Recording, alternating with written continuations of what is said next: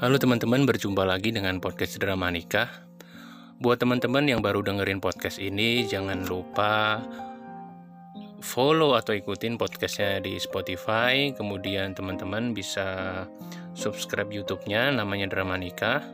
Kalian bisa komen atau sharing di kolom komentar. Teman-teman jangan lupa juga follow Instagram-nya Drama Nikah. Kalian bisa kirim DM kalau punya cerita tentang pernikahan kalian, boleh suka atau duka. Kemudian yang belum nikah bisa juga kirim tentang rencana kalian mau menikah. Langsung ke cerita hari ini, yaitu judulnya Nak, Bapakmu Sebenarnya Bukan Ayahmu.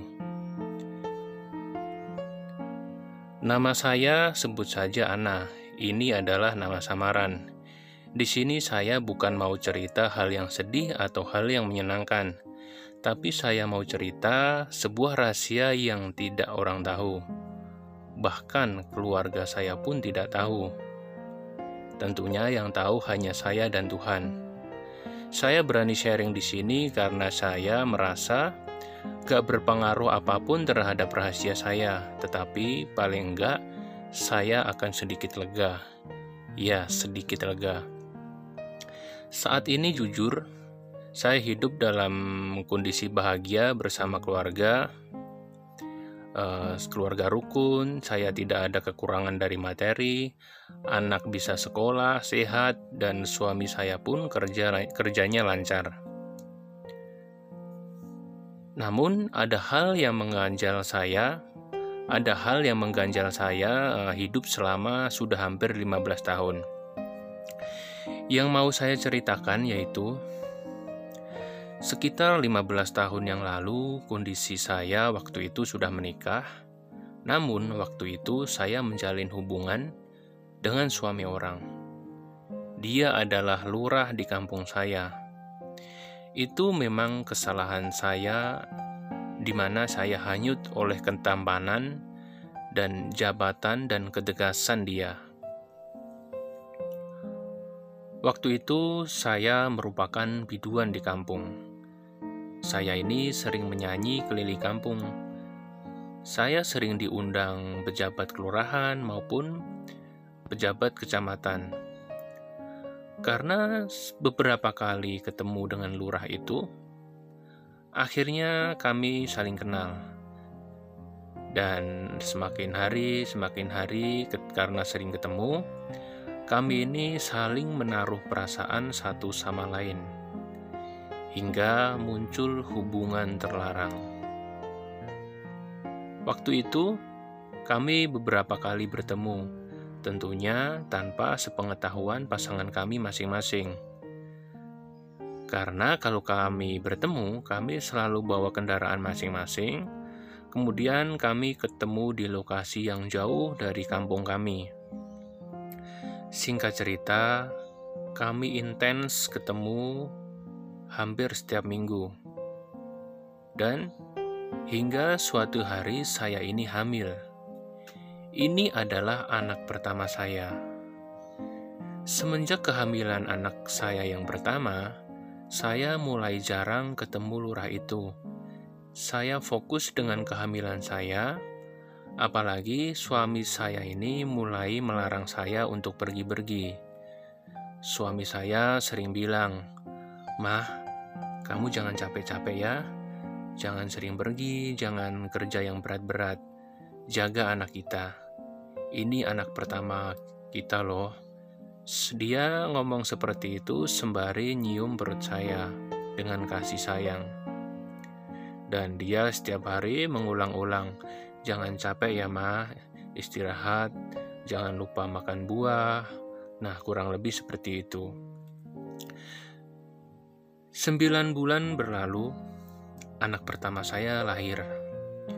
Anak saya ini lahir dengan keadaan sempurna, tidak kurang suatu apapun. Dia tampan dan sehat. Suamiku menyambut dengan bahagia kelahiran anaknya. Setiap hari dia selalu sumringah. Dia benar-benar bahagia punya anak yang pertama. 15 tahun telah berlalu. Suatu sore, saya duduk di teras memandang matahari yang mulai hilang di ufuk barat. Aku melihat anakku yang sedang duduk bercanda dengan temannya, dalam hati berkata, "Wah, anakku ini sudah tumbuh besar dan dewasa. Dia tinggi, tampan, kulitnya putih, senyumnya manis. Hal ini selalu mengingatkanku kepada hubunganku dengan lurah di masa lalu."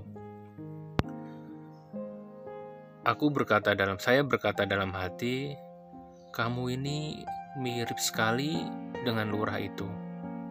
Sama sekali tidak mirip dengan ayahmu." Aku menghela nafas dan tentunya sekarang dia sudah tidak jadi lurah lagi. Tetapi ketika lihat anakku, memang aku ingat masa laluku. Aku jadi teringat gejolak asmaraku 15 tahun yang lalu. Dan sebenarnya aku ini sudah lama sadar kalau anakku yang pertama ini hasil hubunganku dengan lurah di masa lalu. Tetapi hanya aku simpan dalam pikiranku. Seminggu kemudian, waktu itu saya sedang duduk di ruang tamu. Tiba-tiba saya mendapat kabar yang cukup menyedihkan, yaitu saya dapat kabar kalau lurah tampan itu telah meninggal karena kecelakaan.